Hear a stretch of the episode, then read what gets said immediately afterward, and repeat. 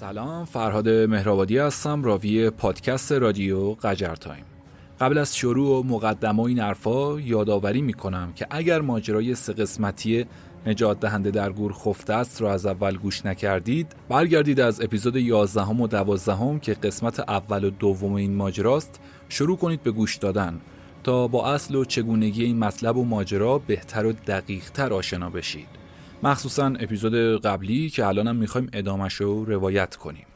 و نکته که باید ارز کنم و قبلا هم خیلی در موردش نگفتم اینه که پادکست رادیو قجر تایم خیلی روال و برنامه ثابت و دقیقی برای تولید و انتشار نداره. چون همونطور که از اول با ما همراه بودید متوجه شدید که گردآوری چنین محتوایی آسون نیست واقعا. حالا شما از مطالعه ثابت بگیر تا تحقیق و ترجمه و به اصطلاح سر و ته کردن و گل هر ماجرا.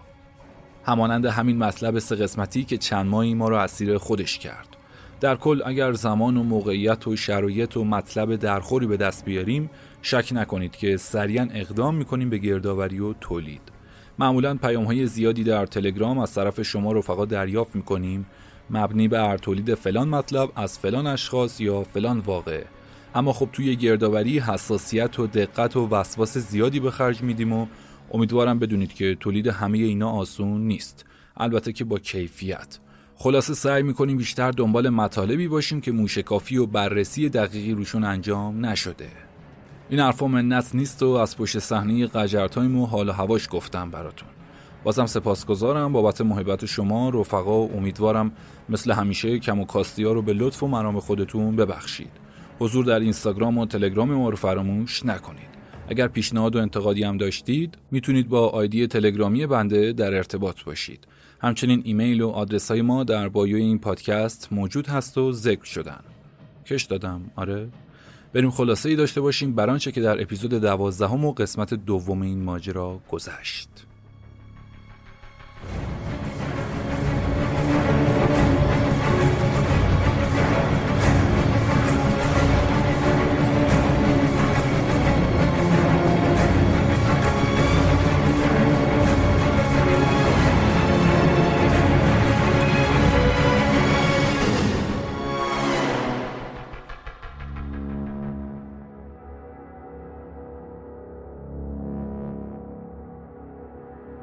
اپیزود دوازدهم و قسمت دوم این ماجرا خلاصه ای از کل و چگونگی این مطلب توضیحاتی دادم تا رسیدیم به الحاکم که کی و چی بود و از کجا به کجا رسید و چه کار کرد و چی شد. بعد از تکمیل روایت دوران این بابا رسیدیم به محمد ابن تومرت. ابن تومرت با نام کامل ابو عبدالله محمد ابن عبدالله بن تومرت بربری مسمودی حرقی جوانی بود از اهل مردم و منطقه سوس. واقع در مغرب اقصا که میشه مراکش کنونی با حال و هوای جوشان دینی. از نسبش هم گفتم. یکی کم و بیش بربر و دیگری عربی علوی که تمیز خلاصه توضیح دادم براتون. چه خود شیفته. بعدش از مردم و اهالی و شرایط منطقه اونم گفتم که متوجه شدی دارای چه وضعیتی بوده. محمد ابن تومرد که شدیدن عشق دین در دل داشت برای شروع در سال 1107 میلادی با جیب خالی و فقط با یک دست لباسی که به تن داشت سوس رو ترک کرد. اول دریا رو به مقصد آندلوس طی کرد و بعدش هم به قرطبه رسید که میشه کردوبای امروزی در اسپانیا. از سفرها و نقل مکانهای زیاد و تبلیغاتش کامل و مو به مو روایت کردیم. میشه گفت با اینکه محمد ابن تومت سختی های زیادی کشید سختی های زیادی هم تحمیل کرد که دلایل خاص خودشونو داشتن حالا این مقوله می‌تونه برعکس هم باشه دوره بسیار مهمی از زندگی دینی سیاسی ابن تومرس در ملاله شروع شد که چند فرسنگ از بجایه فاصله داشت. خلاصه چند تا حرکت شیک زد و نقشهایی از پیش تعیین شده خودشو عملی کرد و یاران زیادی هم به دست آورد و اصحاب پرشماری دور خودش جمع کرد. اون یاران نزدیک زیادی داشت که ما به چند تا از اصلیاشون اکتفا کردیم. نهایتا دو نفر از این افراد نزدیک اول عبدالمؤمن ابن علی کومی بود و دیگری ابو عبدالله ابن محسن ونشریسی که بسیار هم زیرک و مفید واقع شدن که در ادامه بیشتر متوجه میشید. دیگه کافیه. باز هم توصیه می‌کنم که اگر دو قسمت قبلی این ماجرا رو گوش ندادید طبیعتا پیشنهاد اینه که همینجا این اپیزود رو قطع کنید و برید سراغ قبلی ها. و اما قسمت سوم و پایانی.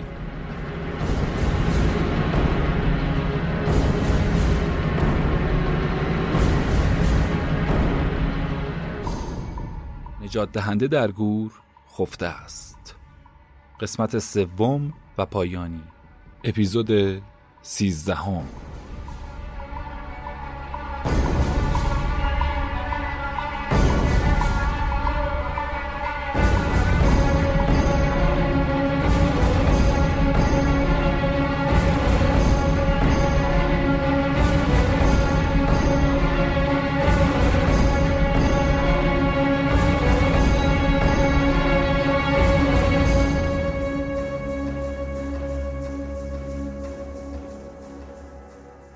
سفر محمد و یارانش که روز به روز به تعدادشون اضافه می‌شد همچنان ادامه داشت.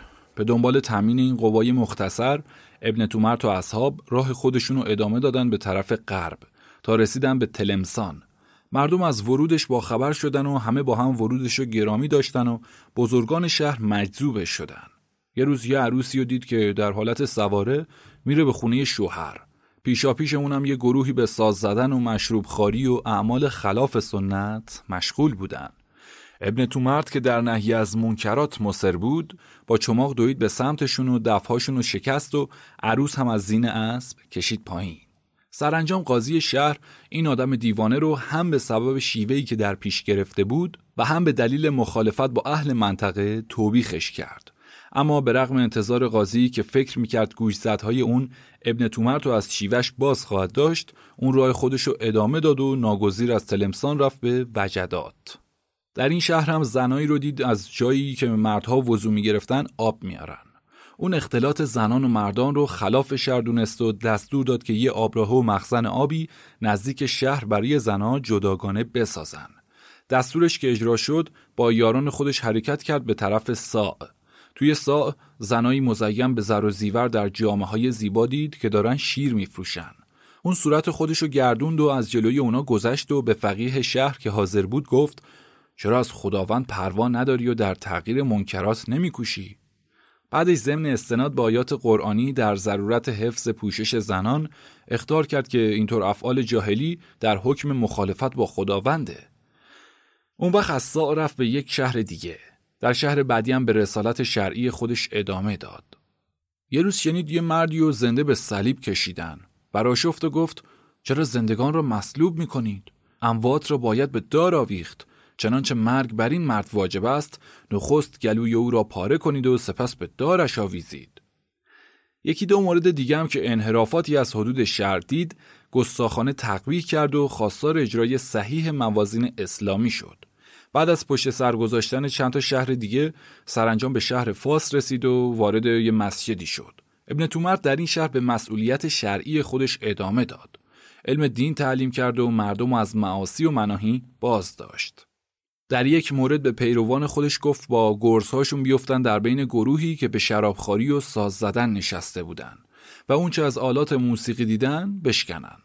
فقیهان شهر که موضع خودشونو در خطر دیدن به والی توصیه کردند که چون حضور ابن تومرد در شهر موجب فساد اذهان مردم میشه اون از این دیار بیرون کنه و والی هم توصیه اونا رو پذیرفت. ابن تومرد از فاس رفت به مکناس. توی مکناس یه محلی رو دید پر از زنان و مردانی که زیر درختی دور هم جمع شده بودن. از راست و چپ پرید وسط اونا و با چماق متفرقشون کرد. البته فردای اون روز از مردم کتک خورد. خلاصه پس از عبور از چند تا شهر دیگه در سال 1121 میلادی با یاران خودش وارد مراکش شد. این شهر در اون زمان مرکز امارت امیرالمسلمین یعنی علی ابن یوسف ابن تاشفین بود. اونم سلطانی بزرگ، بردبار، پارسا و عادل و متواضع بود. ابن تومرت بعد از ورود به مراکش یه روز جمعه رفت به مسجد جامعه شهر. علی ابن یوسف رو در اونجا دید که به اصطلاح جلوس کرد و وزرا هم در حضورش ایستادن. در کمال گستاخی رو در روی امیر ایستاد و گفت خلافت از آن خداست نه از آن تو. جایی که نشسته ای مقام عدل است آن را به اهلش واگذار و برو. بعد رفت بیرون و چون مسجد از جمعیت خالی شد باز برگشت و با فقیهان نشست به مباحثه. بعدش به مسجد عرفه نقل مکان کرد و چند روزی هم در اونجا موند. اون در مراکش بیشتر از جاهای دیگه‌ای که سر راه خودش از اونا گذشته بود معاصی و اعمال شنی یعنی در واقع آزادی های اجتماعی دید بنابراین بر امر به معروف و نهی از منکر خودش اضافه کرد از این رو هر روز عدهای به جمع پیروانش اضافه می شدن و مردم متعصبی رو دور خودش جمع می کرد. یه روز یه دختر جوونی رو دید که همراه با دخترکان زیبای بدون هجابی راه می رفتن. رسم مرابطون اینجوری بود که زناشون گشاده روی و مرداشون با نقابی به صورت در انظار عمومی ظاهر می شدن. لقب ملسمین یعنی روی پوشیدگان که ابن تومرت از سر تحقیر به مرابطون داد ناظر به همین شیوه رایج بود. بعدها این کلمه با مرابطون به صورت مترادف به کار برده شد. برجت ابن تومرت که زنان رو در چنان هیئت‌هایی دید گفت که صورتهای خودشون رو بپوشونن. بعد به همراه یارانش به چهارپایانی که دخترها سوارش بودن حمله کردند. در این اسنا یکی از دخترها از مرکب خودش به زیر افتاد و آسیب دید. اما این دختر چه کسی بود؟ خواهر سلطان مرابطون امیرالمسلمین علی ابن یوسف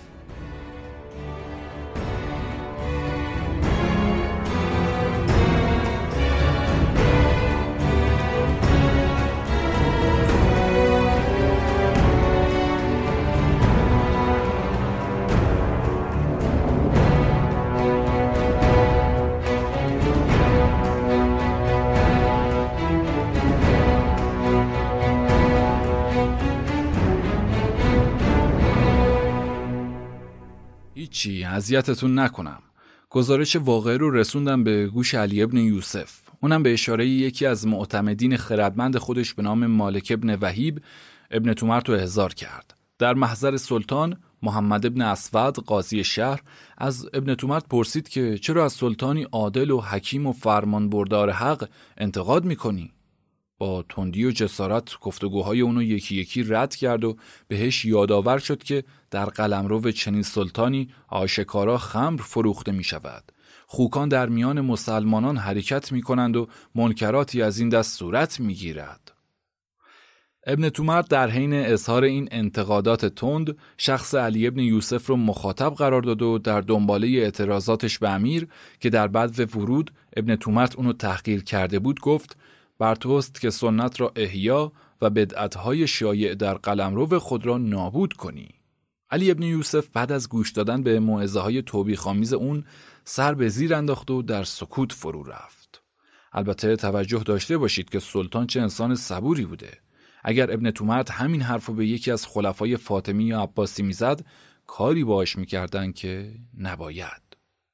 کسی از اون جمع یارای سخن گفتن نداشت واقعا. جز مالک ابن وحیب که جسارت زیادی داشت و مرد خردمندی هم بود. مالک به سلطان گفت قصد این مرد سوسی امر به معروف و نهی از منکر نیست بلکه خیال شورش رو بر ضد ما در سرش میپرورونه. مسلحت اینه که تا رشته در دست سلطانه به کشتن یا زندانی کردن اون فرمان بدید و الا جبران پیامدهای فتنه اون ممکن نخواهد شد. اونو در زنجیر کنید که بعدها برای دفع این مرد صدها بار طلای بر شطور به کارت نخواهد اومد. گویا فقیهان حاضر در اون مجلس هم به سلطان هشدار دادند که چنانچه این مرد خارجی در شهر بمونه عقاید مردم رو فاسد خواهد کرد. امیر که قتل ابن تومرت و مسلحت نمی‌دید فرمان داد اونو زندانی کنن. اما مالک بهش گفت این مرد رو بکش و بنداز گردن من. سرانجام یکی از بزرگان مرابطی سلطان رو از اینکه می‌خواست خداشناسترین مرد روی زمین رو به بند بکشه من کرد. این بود که علی ابن یوسف به اخراج اون از مراکش فرمان داد و ابن تومرت هم که با وجود مالک ابن وحیب در مراکش اقامت در این شهر رو دیگه به نفع خودش نمی‌دید اونجا رو ترک کرد و در گورستانی بیرون از شهر خیمه زد و گروهی طالب علم اومدن به خدمتش که تعدادشون هم رفته رفته بیشتر می‌شد. ابن تومرت به موازات امر و نهیهای معمول خودش و تعلیم دین مردم و علیه مرابطون که به اعتقاد اون کافر بودن به جهاد تحریک می‌کرد. مالک سلطان رو بر این داشت که شورشی سوسی رو تعقیب کنه. امیر گروهی رو برای دستگیری اون معمور کرد. بعضی از شاگردای ابن تومرت اونو از قصد گماشتگان سلطان آگاه کردن و اونم شتابناک و مخفیانه اونجا رو ترک کرد و در نهایت راه زادگاهش یعنی سوس رو در پیش گرفت.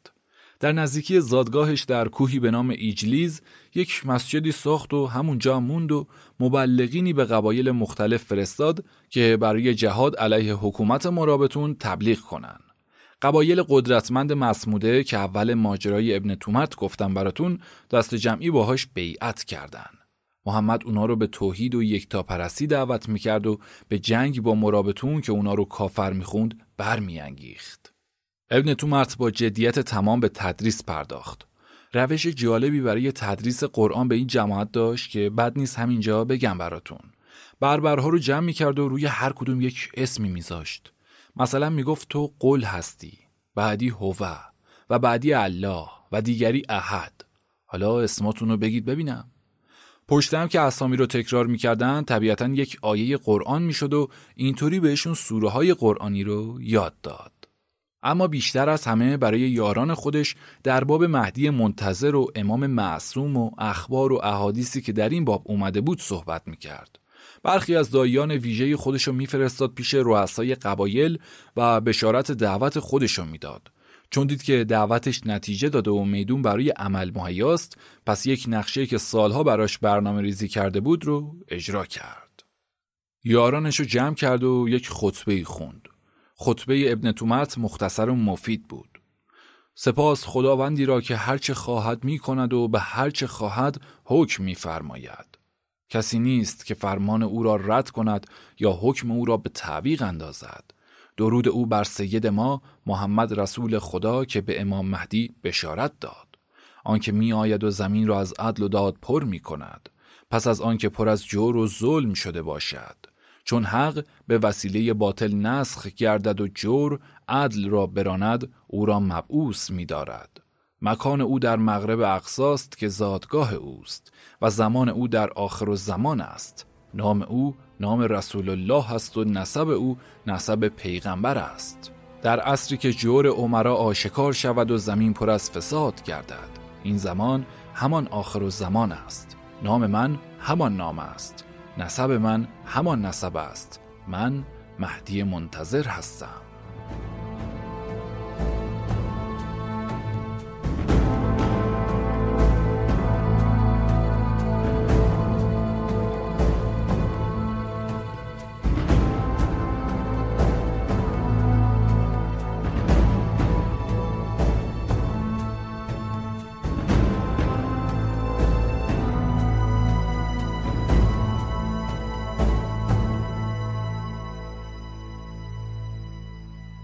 پس از این خطبه ده نفر از اصحاب و ملازمینش دویدن پیش اونو به عنوان مهدی منتظر و امام معصوم باهاش بیعت کردن. این ده نفر رو اشرت یعنی دهتای اول نامید. بعد از اون پنجاه نفر دیگه بیعت کردن که اونا رو اهل خمسین نامید و اینا طبقه دوم اصحابش بودن. بعدش هفتاد نفر دیگه هم بیعت کردن و اهل سبعین نامیده شدن. اینا هم طبقه سوم اصحابش خونده شدن. از این سه طبقه سومیشون مخلصترین اصحاب مهدی و نیرومندترینشون به حساب می اومدن چون اکثرا از رؤسای قبایل بربر بودن. ابن تومرت انصار و اصحاب خودشو بعد از این سه طبقه تقسیم به اقسامی کرد مثلا طبقه چهارم طلاب بودن و طبقه پنجم همشون حافظان قرآن بودن. طبقه ششم رو اهل الدار نامید که اینا طایفه و عشیره و خادمای ویژه اون بودن. طبقه هفتم مردم حرقه و سوس و همشهری های خودش بودن. خلاصه تا طبقه چهاردهم که کودکان بودن تمام یارانش رو طبقه طبقه کرد. این طبقات ثابت و تغییر ناپذیر و تابع انضباط و نظام خاصی بودن. ابن تومت تمام پیروان خودش رو موحدون یا موحدین نامید و این کنایه‌ای بود به حکام مرابطون که اونا رو کافر می‌دونست. از اون به بعد یعنی بعد از بیعت یارانش المهدی و الامام المعصوم نام گرفت و اونچه که می‌گفت شد فرمودند. دیگه حالا فقیه سوسی تبدیل شده بود به یک مستبد تمام ایار حرفایی که می‌زد دیگه حرف و حکم یک آخوند ساده نبود بلکه حرف و حکم امام معصومی بود که حدود چهار قرن قبل از اون رسول خدا ظهورش رو بشارت داده بود. از این به بعد هر کسی باهاش به معارضه و مقابله برمیخواست کشته می‌شد. اگر از کسی بیادبی می‌دید به تازیانش میبست و اگر اون بیادبی تکرار می‌شد شخص یاقی و خاطی محکوم می‌شد به اعدام ابن تومرت که از این به بعد امام مهدی شده به دنبال گرفتن بیعت و همچنین در سالهای بعدی در هر فرصت مناسب به قصد تقویت روحیه شهادت طلبی و سرسپردگی بیچون و چرای پیروان و تشجیع اونا به جهاد با مرابطون در خطابه های موثری که برای اونا وضع و ایراد می‌کرد چنان لزوم داشتن ایمان به مهدی و اطاعت محض از دستورهای اون و گناه معارضه کردن با امام معصوم رو عظیم جلوه می‌داد که هواخواهان ناگاه و دلباختش حاضر بودن به امر اون بیدرنگ به روی پدر و برادر و فرزند خودشون شمشیر بکشن. برای مثال ابن قطان یک نامه ای از ابن تومرت آورده که این نامه پس از بسم الله الرحمن الرحیم اینجوری شروع میشه. من محمد ابن تومرت مهدی آخر و زمان هستم. اون کشتن و خونریزی و در نظر یارانش ناچیز جلوه می‌داد. پس از تثبیت قدرت در بین قبایل نزدیک رسولانی رو برای نشر دعوتش به نقاط دوردست فرستاد تا اشایر دیگه رو به قبول امامت و مهدویت اون فرا بخونن. دسته دسته از اطراف و اکناف به اطاعتش در اومدن و رفته رفته به قدرتش اضافه شد و شهرتش بالا گرفت. در همین روزا بود که توی قرطبه یک شورشی در گرفت و امیرالمسلمین مجبور شد که برای سرکوب این شورش یا به قول معروف دفع این فتنه با سربازای خودش بره به آندلوس. اقامتش خیلی توی آندلوس طول نکشید چون فهمید که این جنبش قرطبه در برابر ماجرای امام زمان کوچکترین اهمیتی نداره. پس سریعا به راه افتاد تا بره به جنگ مهدی. امیرالمسلمین به والی سوس یعنی ابو بکر ابن محمد لمتونی فرمان داد که با سربازانش این امام رو دستگیر کنه. والی سوس هرچی سرباز داشت فرستاد برای دستگیری امام. در این زمان مهدی در یک کوهی نزدیک زادگاهش به نام ایجلیز ساکن شده بود. این کوه کلا یک راه باریک و صعب العبور داشت که فقط چند تا سوار می‌تونستن از اون رد بشن. و هیچ نیروی مهاجمی توان اینو نداشت که به صورت جمعی از این کوه برند بالا و حمله ای رو ترتیب بدن چون مرابطون اومدن و این وضعیت رو دیدن در شرق این کوه در مکانی صعب العبور منتظر موندن اما بالای کوه امام زمان از پناهگاه خودش اومد بیرون و یاران خودش رو جمع کرد و کوتاهترین و تکراری ترین و در عین حال تأثیر گذارترین خطبه تاریخ جنگ های اسلامی رو خوند. هان ای مؤمنین دشمنان خود را بنگرید و بدانید این اسبان و سلاحهایی که همراه آوردند همه هدایای خداوند است برای شما که در قربت و فقر به سر می‌برید. هیچ. بعدش یک لشکری از یاران خودش رو تعبیه داد و علم و بیرقی هم برپا کرد و یکی از یاران دهکانه اولین رو برای اونا به سرداری قرار داد و به جنگ مرابطون فرستاد و موحدین از کوه اومدن پایین. در اولین جدال مرابطون شکست خوردن و فرار کردند. موحدین اموال و اسب و سلاح این جماعت رو به غنیمت گرفتن و خوشحال و شادمان از دستاوردهای این جهاد حق علیه باطل برگشتن به پایگاهشون. این پیروزی لشکر امام زمان در اوگست سال 1123 میلادی بود. این پیروزی سبب شد که کار امام بالا بگیر و اسمش بیفته سر زبونا. همچنین به پیروانش هم اضافه شد. مخصوصا در تقویت روحیه مرابطون اثر شگرفی داشت. امیرالمسلمین علی ابن یوسف یک لشکر دیگه مهیا کرد. از سپاه قبلی مجهزتر و عظیمتر و اونو گذاشت تحت فرمان برادرش امیر ابو ابراهیم اسحاق. موحدین هم که تعدادشون بیشتر شده بود با اسب و سلاحی که از جنگ اول به غنیمت گرفته بودن خودشونو مجهز کردند.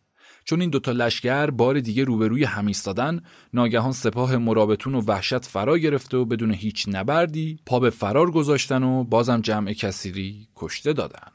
موحدین به لشکرگاه اونا چیره شدن و هر چی که بود به قارت بردن. این فرار به شدت تحقیرآمیز برای علی ابن یوسف بسیار دردناکتر از خود شکست بود. علی ابن یوسف برای بار سوم باز یک لشکری بسیج کرد و به جنگ فرستاد. البته که در این پیکار هم شکست خورد. علی ابن یوسف از این شکست های پی در پی فهمید که مسئله یک فتنه محلی نیست.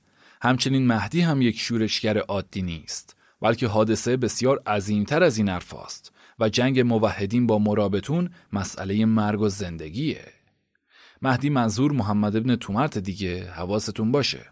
من که در اون دوران نبودم اما می‌تونم تصور کنم که حال امیرالمسلمین در این روزا چقدر وحشتناک بوده چقدر خودشو سرزنش می‌کرده که چرا به حرف وزیر خردمند خودش یعنی مالک گوش نکرده خلاصه هرچی بود امام مهدی هم فهمید که با این پیروان سرسختی که داره و این پیروزی های جنگی که به دست آورده برای مرابطون رقیب نیرومندی شده و در جهت برافکندن دولت اونا به جز چند قدمی بیشتر باقی نمونده.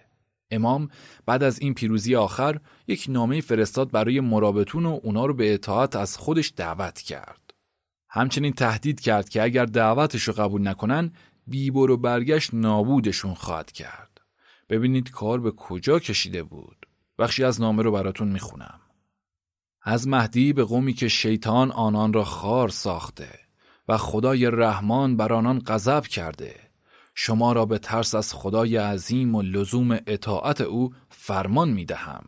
بدانید که دنیا فانی است و بهشت برای کسی است که پرهیزگاری می کند و عذاب برای کسی است که اسیان می ورزد. ما را بر شما بنابر آنچه سنت واجب کرده است حقوقی می باشد.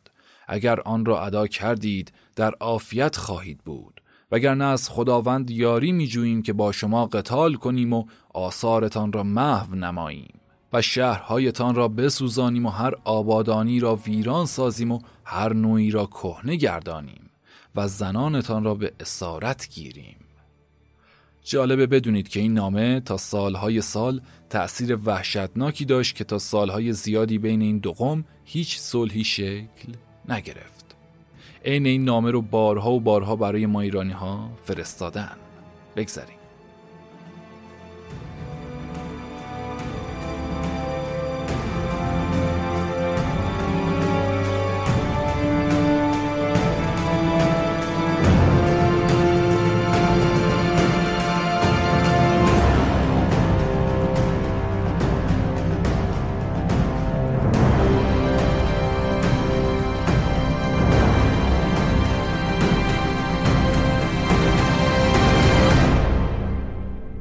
امیرالمسلمین بعد از این ستا شکست تصمیم گرفت که فعلا جنگ جدید رو شروع نکنه و به مستحکم تر کردن دیوارها و حصار دور پایتخت بپردازه.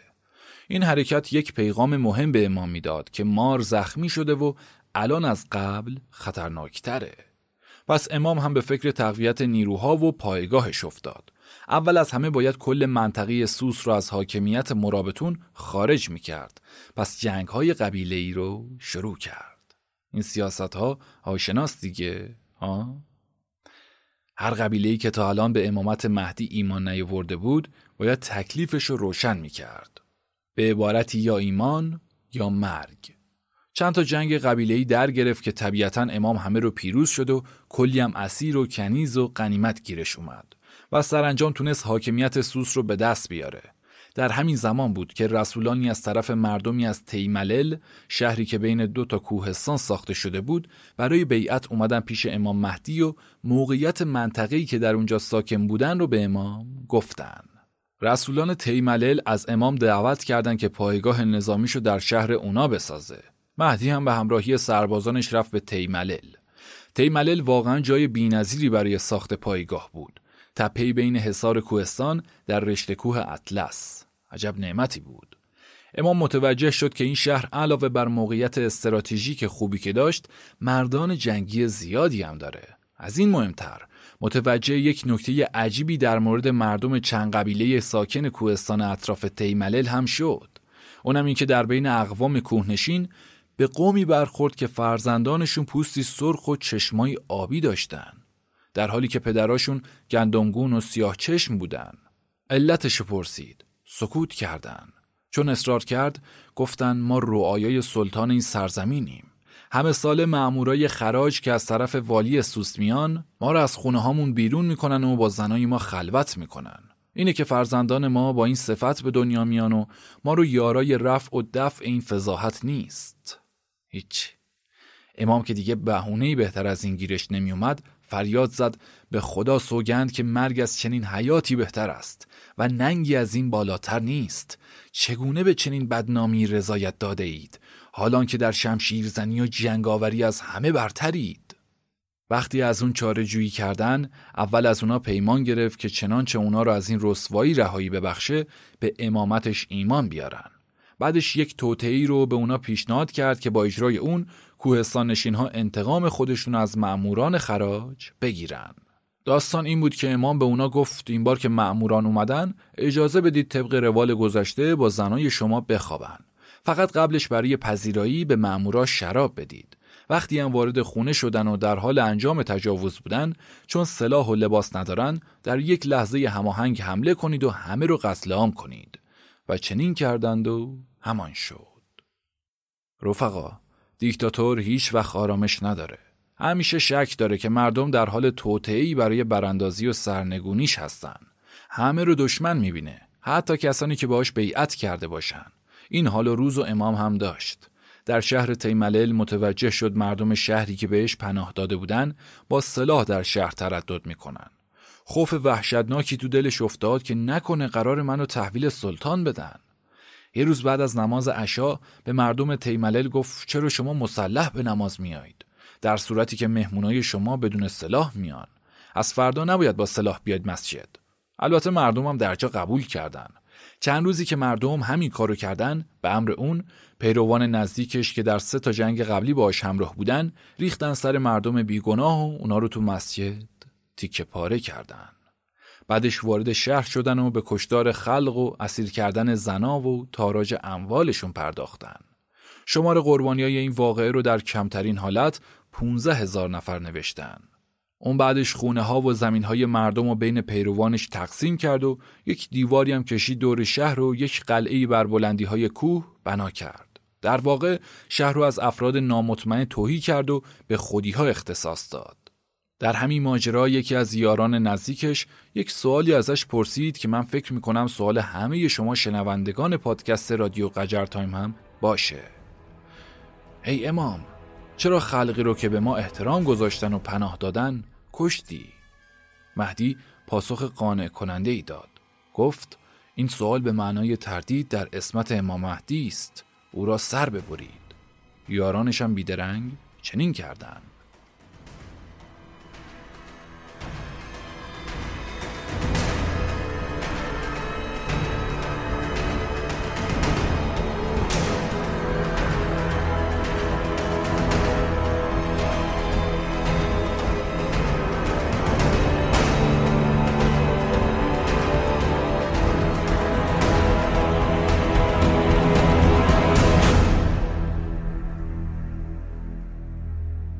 از تقویت پایگاه و نیروهاش و به دست آوردن کل منطقه سوس که براتون گفتم حالا وقت این بود که امام برای جنگ با امیرالمسلمین یک لشکری بفرسته. اگر تا قبل از این جنگ های امام دفاعی بود از این به بعد وقت حمله شده بود. پس امام لشکری به فرماندهی نزدیکترین یارش یعنی عبدالمؤمن به جنگ مرابطون اعزام کرد. سلطان هم لشکر رو به بیرون از دیوارهای مراکش فرستاد و جنگ سختی آغاز شد. در این رویارویی موحدون شکست خوردن و عقب نشینی کردن و تو پایگاه خودشون در تیملل به محاصره دشمن در اومدن. روزهای سخت برای امام و پیروانش شروع شده بود. چون سپاه سلطان تمام راه های ورودی به تیملل رو تحت کنترل داشت. بعد از چند وقت یک قحطی هولناکی در کوهستان به وجود اومد. کار به اندازه سخت شد که نوشتن یک پیمانه کوچیک از آرد تو ظرف آبی میریختن و مخلوط می‌کردن هر کس هم اجازه داشت که یک انگشت در این ظرف آب بزنه و مقدار آردی که به انگشتش چسبیده بود همونو به عنوان غذا مصرف کنه. سر و صداها کم کم بلند شد. ای از های قبایل در مورد صلح یا بهتره بگم تسلیم شدن به سلطان حرفایی می‌زدن. امام میشنید اما به روی خودش نمی آورد. اون ظهور نکرده بود که به این زودی بره. تصمیم گرفت یک نقشه ای رو که چند سال پیش لوازمش رو فرام کرده بود عملی کنه. برگ برنده امام زمان ابو عبدالله ابن محسن ونشریسی بود. همون جوون فقیه و زیبارویی که سالها نقش یک نوکر بی سواد و بیورزه رو بازی کرده بود. ابن اصیل نوشته که چون ابن تومرت به زیادی اهل شر و فساد در بین مردم کوهستان پی برد منظور از زیادی اهل شر و فساد در اینجا یعنی کسانی که دیگه حاضر نبودن چشم و گوش بسته به حرف امام گوش بدن. چون به این ماجرا پی برد شیخهای قبایل رو جمع کرد و به اونا گفت که دین شما جز با امر به معروف و نهی از منکر و اخراج مفسدان از بین خودتون استوار و درست نخواهد بود. مفسدان و اشرار رو از اعمال زشتشون نهی کنید.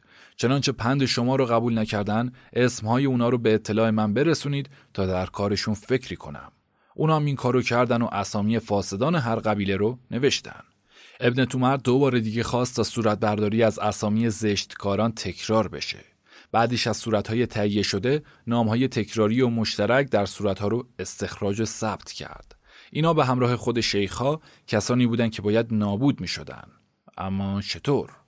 یه روز که مردم برای نماز صبح به مسجد اومده بودن دیدن که یک جوونی با لباس سفید و مرتب و آراسته در محراب منتظر اوناست. این مرد همون ابو عبدالله ونشریسی بود. امام طوری وانمود کرد که گویی اصلا این آدم رو نمی‌شناسه. در حضور مردم از اون پرسید که تو کی هستی؟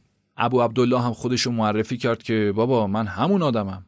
فقط سر شب فرشتگان خدا نزول کردن و قلب منو شستشو دادن و قرآن و علوم دیگه به من آموختن. امام گفت تو که بی سواد بودی همه این مردم شاهد هستن اگر راست میگی قرآن بخون ببینم ابو عبدالله شروع کرد به قرآن و با صوت خوندن بعد از اون سوار اسب شد و چند تا حرکت نمایشی هم انجام داد. تصور بنده مثلا تکچرخ زدن با اسب بود که رفقا میگن منظور از حرکات نمایشی با اسب نشون دادن حرکات و آمادگی های جنگی با اونه. حالا شما ببینید ملت بعد از دیدن چنین صحنه‌ای چه حالی داشتن. کار اینجا تمام نشد. امام زمان هنوز برای بربرهای ساده دل به اصطلاح سورپرایز داشت. امام از ابو عبدالله پرسید فرشته که قلب تو شستن کجا هستن؟ اونم گفت در فلان چاه نزدیک مسجد. مردم اشکریزان پشت امام به همراه ابو عبدالله رفتن به سمت چاه. امام فریاد کشید که ای فرشتگان شما گواهی می‌دید که حرفهای این مرد حقیقته؟ از ته چاه صدای چند نفری اومد که آری امام او راست می‌گوید. شما فقط کیفیت نقشه رو در هزار سال پیش ببینید. مهدی رو به ابو عبدالله کرد و گفت حالا به ما بگو ببینیم که فرشتگان از تو چی می‌خواستن. ابو عبدالله هم گفت که من برای شناسایی بهشتیان و دوزخیان معمول شدم. فقط قبل از اون باید چاه رو پر کنیم تا قدمگاه فرشتگان خدا نجس نشه. ملت هم به سرعت با سنگ و خاک چاه رو پر کردن. این کارم جزی از نقشه امام بود که مدرکی به جا نمون و فرشته این راز رو برملا نکنه. خیلی خوب. ابو عبدالله از مهدی خواست که همه مردم رو جمع کنه. مردم جمع شدن. وقتی خلق حاضر شدن مهدی گفت خداوند این مرد بی سواد و مبشر شما قرار داده. اون بر اسرار شما آگاه هست و آیتی است برای شما. اون که نه قرآن می‌دونست و نه سوارکاری الان قرآن رو از حفظ می‌خونه و به خوبی هم سوارکاری می‌کنه. بعد از این برای مردم حیرت زده آیه لیمیز الله الخبیث من الطیب از سوره انفال آیه من هم المؤمنون و اکثر هم الفاسقون رو از سوره آل امران خوند و گفت این مرد به امر خدا بر زمایر شما واقف است. ظاهرا در این تاریخه که ونشریسی ملقب شد به بشیر. امام از اون خواست اعلام کنه که کدوم یکی از مردم سعید و کدومشون ظالم هستن. بشیر پاسخ داد تو مهدی قائم به امر الله هستی و کسی که از تو فرمانبری کنه سعید و اونی که با تو مخالفت کنه هلاک شدنی است. پس بشیر کسانی رو که با امام مهدی مخالفت داشتن و خطری از طرف اونا احساس می‌شد بر طرف چپ و اونایی رو که موافقش بودن طبیعتا بر طرف راست روانه کرد.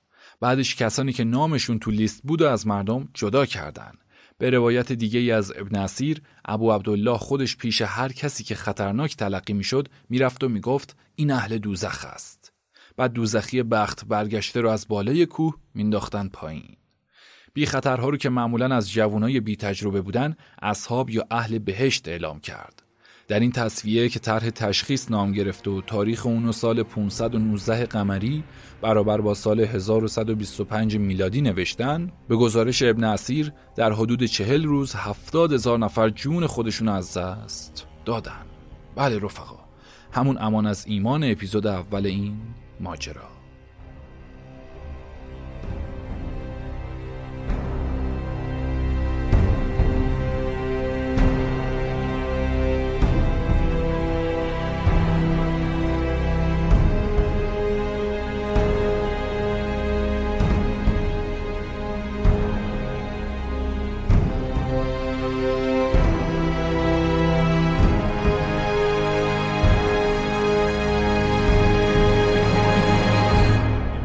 بازماندگان قربانیان طرح تشخیص را ناخشنود دید خواست از اونا دلجویی کنه بنابراین اونا رو جمع کرد و مژده داد که سلطنت مراکش و اموال مرابطون از آن این بازماندگان قربانیان خواهد شد. این بشارت هم ناراضیان رو شادمان و آروم کرد هم اونا رو برای حمله های بیشتر به قلمرو مرابطون راسختر و استوارتر کرد.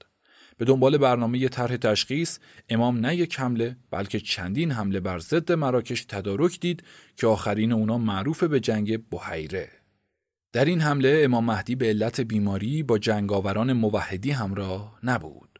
مهاجمان قصد معاصره مراکش رو داشتند که بیش از ده هزار لشکر پیاده و سواره از لشکر مرابطون بر اونا تاختند. در این مقابله ابراهیم ابن تاعباست از فرماندهان مرابطی به قتل رسید و سپاه مراکش مجبور به عقب نشینی شد.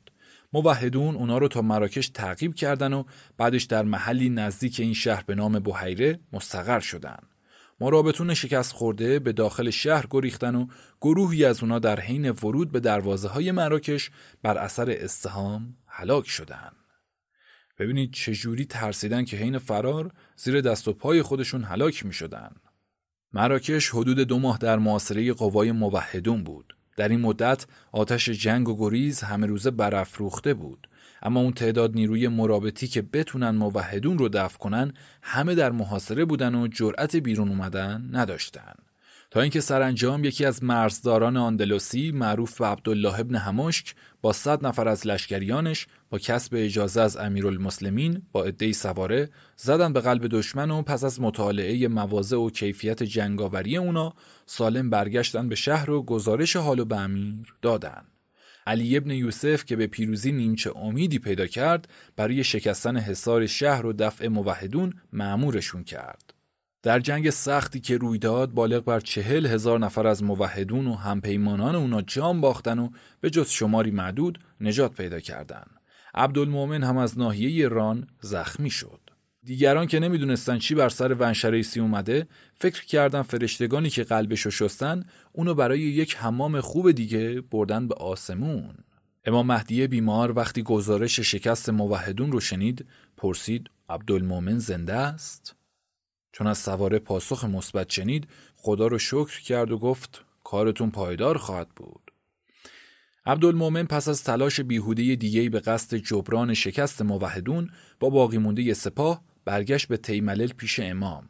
امام اون و یاران دیگه رو دلداری داد و تلاش کرد که شکست اونا رو بی اهمیت جلوه بده. به اونا گفت کشته شدگان شما در زمره شهدا هستند چون به دفاع از دین خدا و اقامه سنت اقدام و مبادرت کردند. اون سعی کرد پیروانش رو به پیکار با مرابطون و قارت مراکش و کشتن و به اسارت گرفتن اونا گستاختر کنه. اما پس از دریافت خبر شکست موحدون بیماری امام زمان رو به وخامت رفت. چون مرگش رو نزدیک دید یک روز پیروانش رو فرا خوند و اونا رو مدتی موعظه کرد. بعدش وارد خونه شد و پس از ساعتی اومد بیرون. دستار از سر برگرفت و خطاب به شنوندگان گفت من به زودی به سفر دوری خواهم رفت. مردم با چشمانی اشکبار گفتن ما هم با تو خواهیم اومد. اما اون گفت این سفری نیست که با من بیاید. این سفر برای من تنهاست. اینو گفت و باز به خونه رفت و دیگه کسی اونو ندید. در چند روزی که پس از ودای آخرین زنده بود فقط پنج نفر از یاران نزدیک امام یعنی عبدالمومن، ابو ابراهیم، عمر سنهاج و وسنار و خواهر امام به نام ام عبدالعزیز در خدمتش بودند. و آخرین سوالاتشون رو از اون می‌کردن و اونم ضمن پاسخ دادن اونا رو به وحدت و پرهیز از اختلاف و جنگ ترغیب می‌کرد. اون سرانجام چهار ماه پس از جنگ بحیره در رمضان سال 524 قمری برابر با اوگست سال 1130 میلادی امامتش به پایان رسید و چشم از جهان فرو بست. مدت امامتش از تاریخی که با اون بیعت شد تا زمان وفات نزدیک به نه سال طول کشید. اون در آخرین های خودش بعد از اینکه عبدالمؤمن رو به امیرالمؤمنین ملقب کرد از اصحابش خواست که تسلیم و فرمانبردار اون باشن. یادتون هست که اول کار در ماجرای آشنایی با عبدالمؤمن گفتم این آدم نقش مهمی در زندگی این مهدی یعنی ابن تومرت به دست آورد. منظورم همین مقام دست راستی و بعدش جانشینی اونه. خلاصه رفقا از ترس اینکه مبادا قبایل مسموده چون عبدالمومن از قبیله دیگه بود مبادا با امیری اون مخالفت کنن تا سه سال وفات امام رو پنهان نگه داشتن و مردم فکر می‌کردن که اون هنوز مریضه. اما سرانجام در سال 1133 میلادی مرگ اونو اعلام کردن. ابن تومرتو در مسجدی دیوار به دیوار خونش در تیملل دفن کردن. قبرش برای قرنهای متمادی زیارتگاه معتقدان مؤمنش بود. از اینجا به بعد دیگه به موضوع پادکست ما مربوط نیست. اما شاید براتون جالب باشه که بدونید عبدالمومن واقعا انتخاب درستی برای جانشینی بود. هرچند که تمام بازماندگان امام رو قتل عام کرد تا رقیبی نداشته باشه. اما در امر حکومتداری فرد بالیاقتی بود.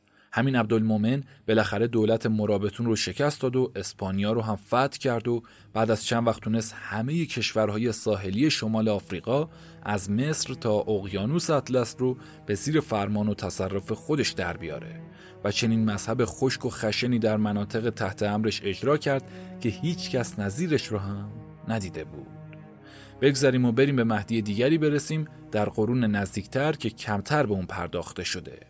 دوره ظهور مهدی های عصر جدید از اولین سال قرن 19 با ظهور مهدی مصری آغاز میشه.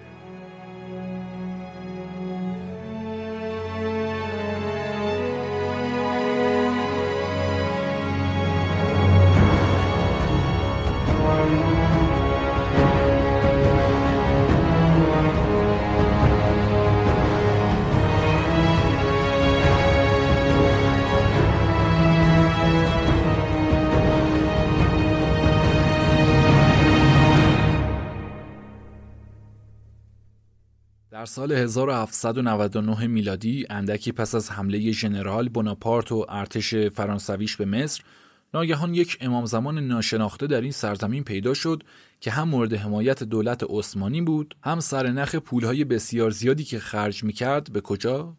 به خزانداری انگلستان متصل می‌شد. این امام مهدی مدعی بود که از آسمون به زمین اومده تا مصر را از دست نامسلمانان نجات بده اما چون این کار در بیابون اتفاق افتاده بود شاهدی برای این معجزه خودش نداشت. در نزدیک دلتای نیل حدود 60 نفر از ملوانان فرانسوی را قافلگیر کرد و کشت و شایع شد که با ریختن گرد و خاک به طرف توپهای فرانسوی ها از آتش کردن اونا جلوگیری کرده و دست خودشم گذاشته جلوی گلوله های تفنگ فرانسویان. هیچ با همه این حرفا ژنرال جوزف لوفور و سربازانش بیش از هزار نفر از رزمندگان این مهدی رو کشتن. خود مهدی مدعی شد که این عده از اون جد کشته شدن که ایمان درستی به مهدویت من نداشتن. اما خودشم که ایمان درستی به امامت خودش داشت کشته شد. این بار هواخواهانش مدعی شدن که اون خودش ترجیح داده بره به آسمون و جنگ رو از اونجا ادامه بده. فیلم این مورتال محصول 2011 رو دیدید دیگه. همون همون. دار مستتر نویسنده گزارش میده که تقریبا سی سال بعد از اون یک امام مهدی آفریقایی دیگه هم در سنگال پیدا شد که محمد ابن عمر ابن احمد نام داشت. وقتی که دعوی خودش رو در سال 1828 میلادی اعلام کرد مردم خیلی اهمیتی به اون ندادن و حکومت به گمان اینکه این بابا کلا دیوانه است برای درمان فرستادنش به تیمارستان اما یک روز در غروب از تیمارستان فرار کرد و تو میدان شهر به سخنرانی پرداخت و همچنان ادعا کرد که قائم آخر و زمانه و برای اینکه احساسات مردم رو برانگیخته کنه کودک شیرخواره خودش از قنداق بیرون کشید و جلوی چشم مردم با چاقو سر برید و گفت با این قربانی گناهان امت خودم رو خریداری می‌کنم. خب دوباره دستگیر شد. اما بعد از دستگیری خیلی دیگه نتونستیم از سرنوشت این امام اطلاعاتی به دست بیاریم. مهدی محمد مراکشی هم از دیگر صاحب و زمانهای قرن 19 میلادیه.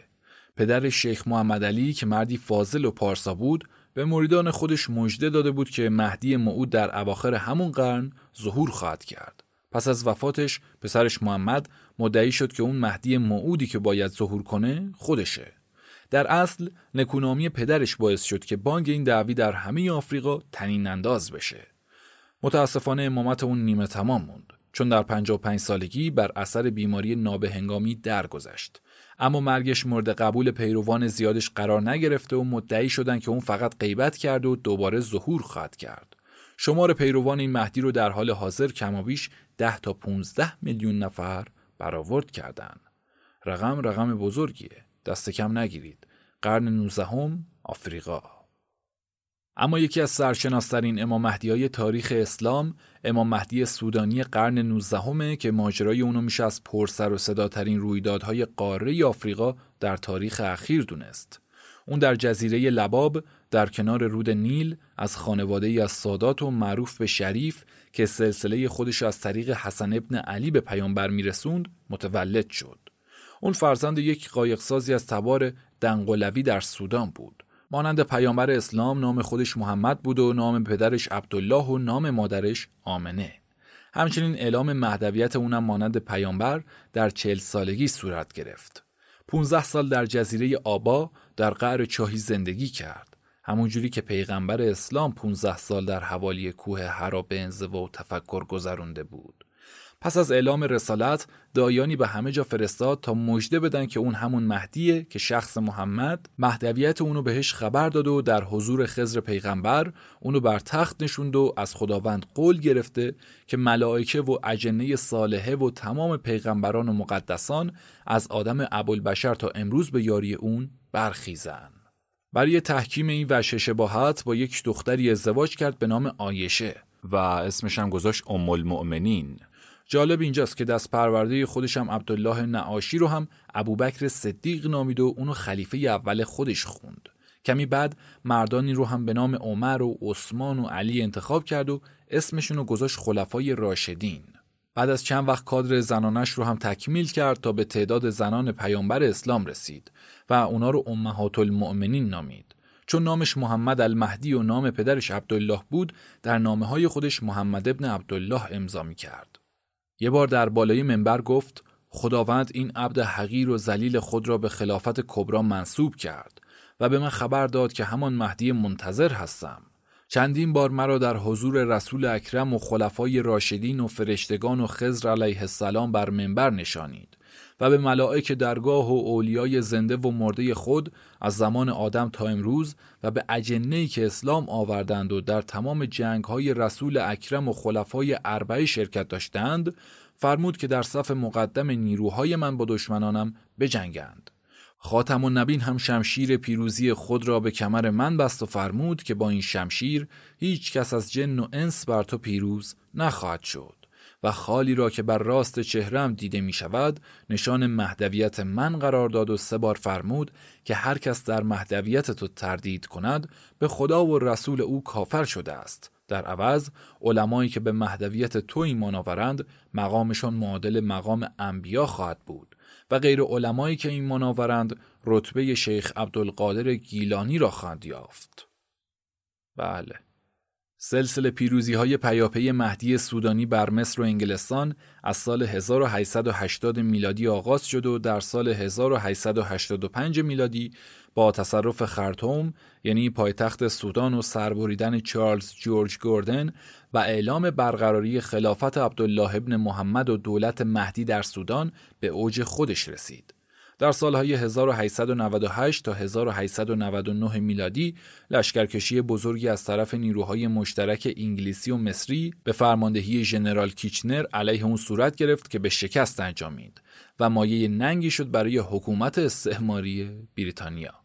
امام مهدی پس از فتح کامل سودان در صدد تصرف مصر بود که زمینی افکار عمومی در اون کاملا براش فراهم شده بود اما یک سال بعد به بیماری حسبه دچار شد و درگذشت و بعد از مرگش خلیفه اول یعنی همون ابوبکر دست نشانده خودش به قدرت رسید اما عثمان و عمر و علی با اون موافق نبودن و بینشون اختلاف افتاد و سرانجام قوای مشترک انگلیسی و مصری به فرماندهی کیچنر پایتختش رو تسخیر کردن و به حکومتش پایان دادن.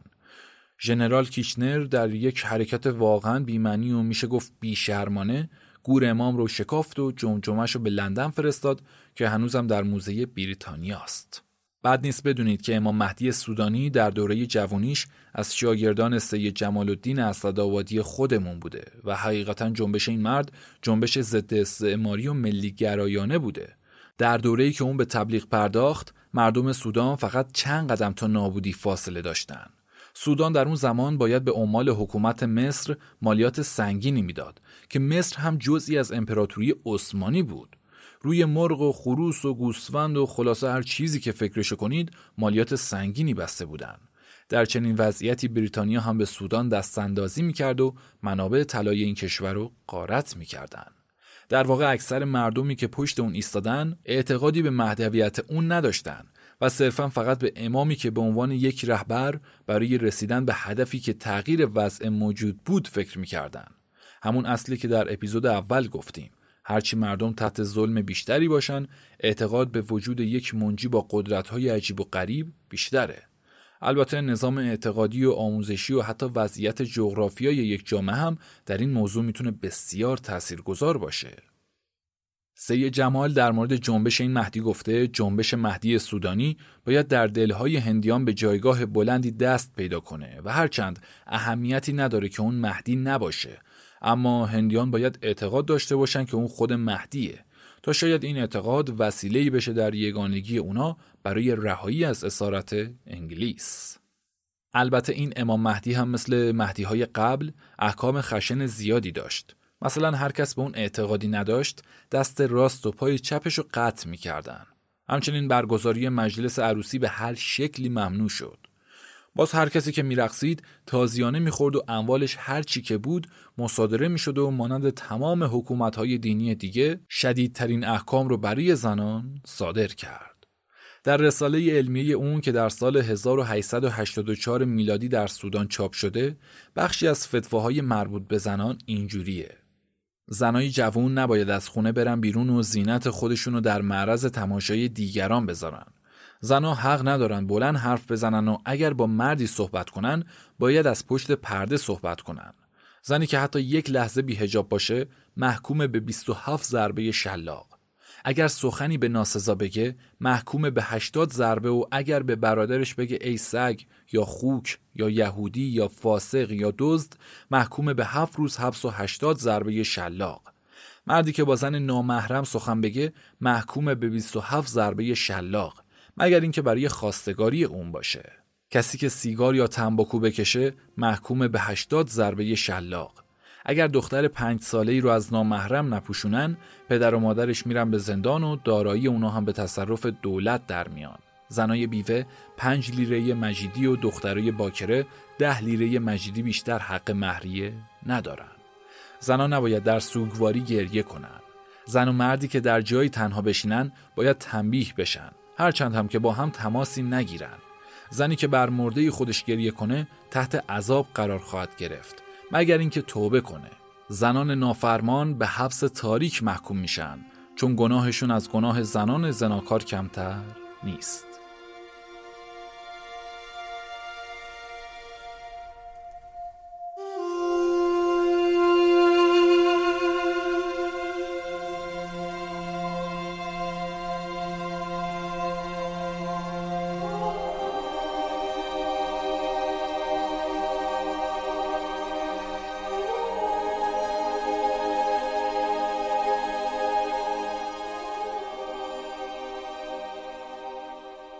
از امام مهدی سودانی خدمت شما عرض کنم که مدعی دیگه امامت غلام احمد قادیانی پیر طریقت احمدیه و از سرشناسترین مهدی های قرن 19 همه.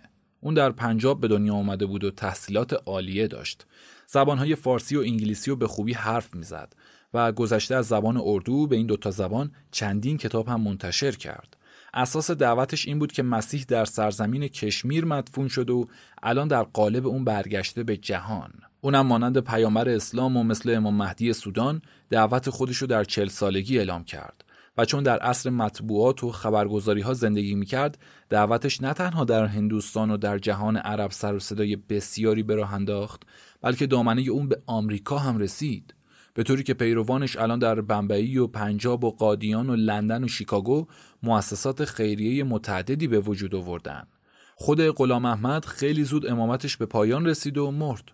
اما بعد از اون بین پیروان فرزندش که خودشو خلیفت المسیح مینامید با پیروان ملا محمد علی یعنی دوست همکار و نزدیک امام زمان اختلاف افتاد و این اختلاف پیشرفت سریع فرقه احمدیه رو متوقف کرد.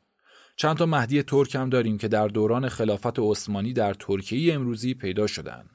هرچند که شرعا در این امپراتوری حق ظهور نداشتند.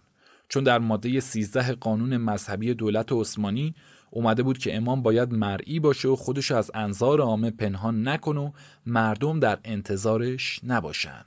و اضافه شده بود که مهدی ممکن نیست ظهور کنه مگر موقعی که خلیفه بدون تعیین جانشین بمیره.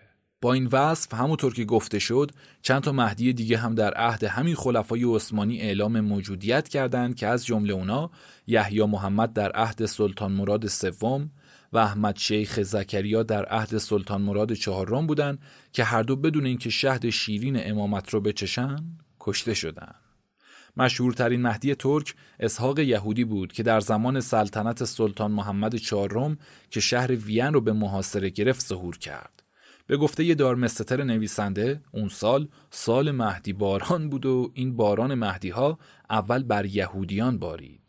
چون روایات یهود خبر می‌دادند که در اون سال منجی موعود در وقتی معین ظهور خواهد کرد و این منجی هم در همون ساعت معین ظهور کرد. اسحاق ترک اهل ازمیر و جوانی بود زیبا با بیانی دلکش و پیامبرگونه. نه تنها کسانی از ترکان اونو منجی شناختن بلکه یهودیانی هم از آلمان و هلند و لندن اومدن به زیارتش. جهان اسلامی هم در واکنش به این داستان براشفت. چون قبل از ظهور مهدی دجال باید ظهور کرده باشه و فقهای اسلامی این منجی یهود رو همون دجال دونستن و گفتن که به ناچار ظهور مهدی هم نزدیکه. در این موقع یک کسوفی اتفاق افتاد و اینم دلیل دیگه دونسته شد که آخر و زمان نزدیکه و در پی اون خبر رسید که خود مهدی ظهور کرده. این امام مهدی مثلا اصلی شیخ زاده بود از اهل کردستان که چند هزار جوون کرد و به دنبال خودش داشت. اما خیلی زود دستگیر و به حضور سلطان فرستاده شد. سلطان به هر دوی اونا پیشنهاد کرد که هدف تیراندازان مخصوصش قرار بگیرن و اگر تیرها بر بدنشون کارگر نشد خود سلطان و تمام روایاش دعوی اونا رو بپذیرن. اما هیچ کدوم از اون دو نفر حاضر به قبول این پیشنهاد نشدن و سلطان هر دوتا رو به نوکری خودش درآورد. بدین ترتیب که اسحاق یهودی رو خاجه کردن و امامه بر سر گذاشت و کلیددار حرم شد و شیخزاده کرد هم دربان مخصوص اون شد. با این دوتا انتصاب دجال و مهدی هر دوتا نوکر سلطان عثمانی شدند هرچند که چند وقت بعدش چنانچه مرسوم بود ینیچری ها هر دوی اونا رو تناب انداختن و تمام. در زمان سلطنت سلطان احمد دوم یه بار دیگه یک امام مهدی ترک ظهور کرد. اما چون اونو بردن پیش والی خودشو به دیوانگی زد و جون به در برد و به تبعیدش در جزیره لمنوس اکتفا شد. باز یک امام مهدی ترک دیگه مردی به نام جلال بود که در اوایل جمهوری آتاتورک در ازمیر قیام کرد رئیس شهربانی ازمیر مراتب رو با آنکارا گزارش داد و دستور رسید که اونو کتبسته بفرستن به پایتخت. انتظار می‌رفت که در همونجا مانند گذشته یک محفلی از علما تشکیل بدن تا بر اساس موازین مذهبی به ادعای اون رسیدگی بشه. اما این بار مهدی زمان خوبی و برای ظهور خودش انتخاب نکرده بود. به محض ورود به پایتخت امام رو مستقیما فرستادن به دارالمجانین. دیوون خونه تیمارستان. بعدا هم با چند تا مدعی دیگه مهدویت به نامهای محمد و احمد و بیوک و شاه مراد هم به همین ترتیب رفتار شد.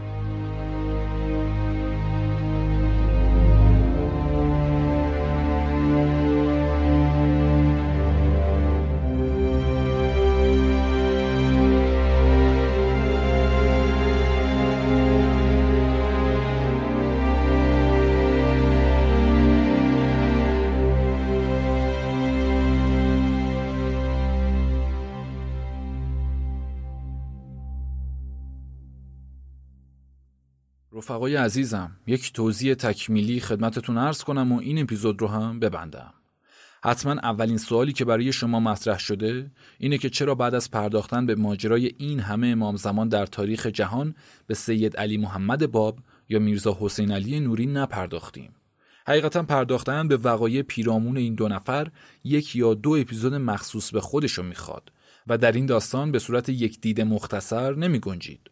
نکته بعدی اینه که چند تا نایب امام زمان جالب هم در تاریخ داریم که از دست ما به اصطلاح در رفتن. مثلا در اپیزود اول خوب بود به سید محمد هم یه اشاره ای می کردیم. در سال 1620 میلادی یعنی در دوره پادشاهی شاه بزرگ یکی از آخوندهای طایفه شیخاوند به نام سید محمد با دستیاری چند تا از سران اون طایفه در گیلان یک فتنه برپا کرد که حتی ممکن بود به جنگ داخلی و تزیه گیلان منتهی بشه. سید محمد به قولی خودش نایب و رسول امام دوازدهم میشمرد چون نسب طایفه شیخاوند مستقیما می‌رسید به شیخ صفی الدین اردبیلی و با سلاطین صفوی خیشاوندی نزدیکی داشتند. همچنین طرف توجه و احترام توایف و سران قزلباش هم بودند. سید محمد پس از ادعای نیابت شاه عباس رو بیدین و ستمکار و مردم فریب معرفی کرد. می گفت که قیامت کرده تا بیدینی و ستمکاری رو براندازه و تمام کفار و پیروان ادیان باطل رو که در ایران جمع شده بودن بکشه و مذهب شیعه رو با زور شمشیر در تمام جهان حکم روا کنه. شاه عباس هم در این دوره بیمار بود و به نصیحت اتبا رفته بود به مازندران. این بنده خدا هم فکر می‌کرد که شاه از بیماری جون سالم به در نمی‌بره و قدرت بعد از یک مدتی بالاخره به دستش میافته. سید محمد اول چند تا از مریدان ویژه خودش به رسالت روانه مازندران کرد تا ظهورش رو بشارت بدن و شاه رو به اطاعتش بخونن. ضمنا یک فرمانی هم به نام شاه عباس نوشت و ضمن نصایح و مواعظ بسیاری به اون امر کرده بود که از باب گناهان خودش توبه کنه و بدون تحمل به خدمت و اطاعتش کمر ببنده. چند تا از هواداران خودشم به عنوان خلیفه و دایی معرفی کرد و متذکر شده بود که اگر شاه بیدرنگ برای طلب بخشایش و اثبات اعتقاد و ارادت خودش به دیدار او نیاد به زودی راه مازندران در پیش خواهد گرفته و شاه عباس و مخالفان خودش رو سیاست خواهد کرد. شاه عباس هم بیمار بود و اینطور که پیداست حوصله حرفای این آخوند نادان رو نداشت. بنابراین در اولین برخوردش با رسولان نایب امام دستور داد که بینی اونا رو ببرن و چشماشونو کور کنن. بعد گفت که اگر نایب امام زمان راست میگه باید شما رو به صورت اول برگردونه. نایب امام بعد از این پاسخ شاه دیگه پیامی نفرستاد و مشغول جمعآوری نیرو شد. شاه عباس که وضعیت رو اینجوری دید یک پیکی فرستاد برای نایب امام و با احترام هرچه بیشتر از اون خواست که بیاد به مازندران. شیخ هم که وضعیت رو چنیدید از دعوت شاه استقبال کرد و به طمع حکومت یک شهر یا منطقه‌ای رفت به مازندران. خلاصه پس از اینکه رسید به مازندران و پیش شاه عباس به فرمان شاه خودش و یارانش رو سر بریدن و دوره نیابتش همینجا به پایان رسید. حالا بد نیست بعد از شنیدن این همه قتل و خونریزی و حکایت میلیون ها عمرهای تلف شده در انتظار با شنیدن داستانی شیرین از وکیل و رعایا کریم خان زند این اپیزود رو ببندیم. به طوری که از اعمال و کارهای وکیل و رعایا کریم خان زند برمیاد مردی عاقل و پیرو منطق بوده و حاضر نبود که موهومات و خرافات و امور غیر معقول رو بپذیره. مورخان نوشتن یه روز یه شیخی برای کریم خان زند از وقایع آخر و زمان و دجال می‌گفت که ظهور می‌کنه و با نیرنگ پادشاه خواهد شد و اشخاص بنگی و تریاکی و نیرنگ ساز شعبد بازی دورش جمع میشن. اون شخص برخری که بسیار بزرگ جسه هست سوار میشه و مردم این خر رو با نقش و نگار و زین طلا و جواهرات زیبا خواهند کرد و خاصیت عجیب خر دجال اینه که مردم سرگینش و نقل و نبات تصور می‌کنن و چون اونو به دهان می‌ذارن متوجه میشن که پشکله دیگه اینکه از هر تارموی بدنش نغمه و آوازی شنیده میشه و نغمات مزبور چنان مردم رو فریفته می‌کنه که با ازدهام و هنگامه عجیبی راه میفتن دنبال خر دجال. کریم خان زند این حرفا رو شنید و یو گفت اگر شما ما را لوری ساده دل و بیوقوف پنداشته اید اشتباه بزرگی کرده اید ما سرما و گرمای بسیاری خورده ایم و با چرسی و بنگی و تریاکی و ملا و لوتی و درویش و قلندر و صوفی و زندیق رفاقت کرده ایم و با اهل هر دین و مذهبی نشست و برخواست داشته ایم. همه کتاب های آسمانی و غیر آسمانی و قصص و تواریخ و احادیث را خواندند و ما شنیده ایم و آگاه و باخبر هستیم. اگرچه مکتب نرفته ایم اما از آن تنپروران که دین خواندند و ادعای اجتهاد می کنند بیشتر می‌دانیم و بهتر چیز می‌فهمیم. مسلم میداریم که خر دجال سی فرسخ طول و ده فرسخ ارزش می باشد. البته چنان که شما می‌گویید در کتاب ها نوشتهاند. ما نیز شنیده ایم که طول و عرض خود دجال هم باید ده تا 20 فرسخ باشد و هر گام آن خر را یک فرسخ می‌گویند. سوال اینجاست که این خلایق چگونه می توانند او را همراهی کنند و جامعه دجال و پالان خرش را در کدام دستگاه یافت و دوخته می شود و آزوغه یک شهر در یک روز کفایت دجال را نمی کند و صد هزار انبار کاه و جو در یک روز کفایت خرش را نخواهد نمود.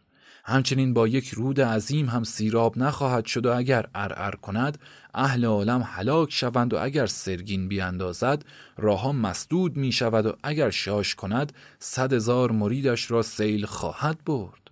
حال شما بگویید اگر از اصفهان خواهد به کاشان برود از تنگه میان دو کوه قهرود چگونه گذر خواهد کرد؟ شیخ گفت بین دو گوش اون خر؟ یک فرسخ و بین دو دست و پاش دو فرسخ فاصله است. یک دست و پا به پشت کوه طرف راست و یک دست و پا هم به پشت کوه طرف چپ می‌ذاره و میره. دیالوگ پایانی. کریم خان گفت پس خایه های بزرگش در میان دو کوه گیر خواهد نمود.